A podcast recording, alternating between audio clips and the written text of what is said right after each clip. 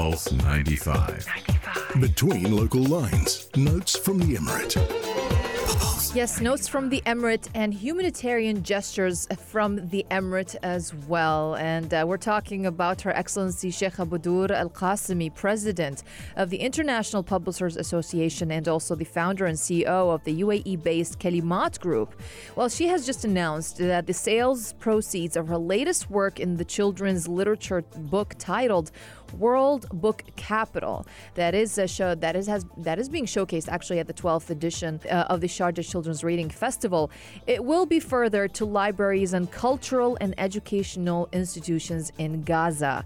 So this announcement was made by Her Excellency Sheikh Bodour Al Qasimi via a post on at Bodour, her Instagram page, and is a new milestone in her uh, inspiring efforts to enable children and youth unrestricted access to books and knowledge despite their socioeconomic circumstances. So, this is the latest step the IPA president has taken to advance her global march to boost support for, for libraries and educational institutions worldwide. And this support is definitely vital to the Gaza Strip, where several libraries and cultural entities they have suffered severe damage following the recent events that we have been witnessing. Yeah, an absolutely amazing gesture by Her Excellency, who launched this World Book Capital book uh, during the Sharjah Children's Reading Festival. She did that during an interactive session where she performed a reading of the book for the young visitors at the event.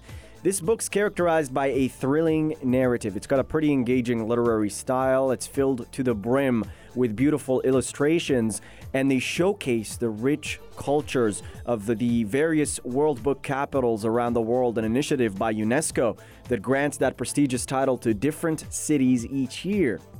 And consequently, the book offers uh, children an opportunity to explore the cities that won that title since the initiative's inception in 2001. And one of those cities is our very own Emirate of Sharjah, always keen to further uh, culture and also places a special emphasis on literature itself. And that's what the event is all about. Absolutely. Sharjah did claim the accolade back in 2019 in recognition of the Emirates' efforts to promote the written word and literacy. But this year, the title went to Georgia at a ceremony held on April 23rd, coinciding with World Book and Copyright Day. But looking at the book further, Sheikh Bodour's new book, it will educate young readers and children on all of the cities that have won the title since the initiative's inception back in 2001. And uh, this work was unveiled on Friday uh, at an interactive session for young visitors uh, to Sharjah Children's Reading Festival, which is running under the theme For Your Imagination. It's running right now as we speak from the Expo Center of Sharjah and it starts every, daily from 4 till 10 p.m. only on Saturday where you can go at 10 a.m. So that gives you a chance to uh, to get there earlier on Saturdays. Oh, definitely. Yeah. I'm probably going to be there on Saturday. And yeah. if you'd like to register, scrf.ae is the website. It's free to attend, and there's so much happening. We'll be covering that throughout the show. We'll be talking about the various workshops they've been holding within the halls of the SCRF. They're talking about child safety. That's a pretty important discussion they've had, and uh, a delegation from the Child Safety Department was at the event holding interactive sessions with kids on key safety measures and the various risks they face, especially in today's online world. We're also going to be talking about the power of illustrations. What makes a good illustration in a children's book? How does that enhance children's enjoyment and understanding of stories? That's going to be coming up later on in today's show as well.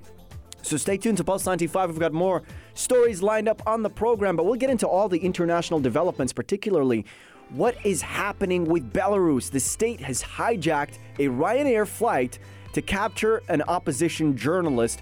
The EU is absolutely angry about this. In fact, they issued sanctions for the Belarusian government. We'll talk all about that up next, right here on the Morning Majlis.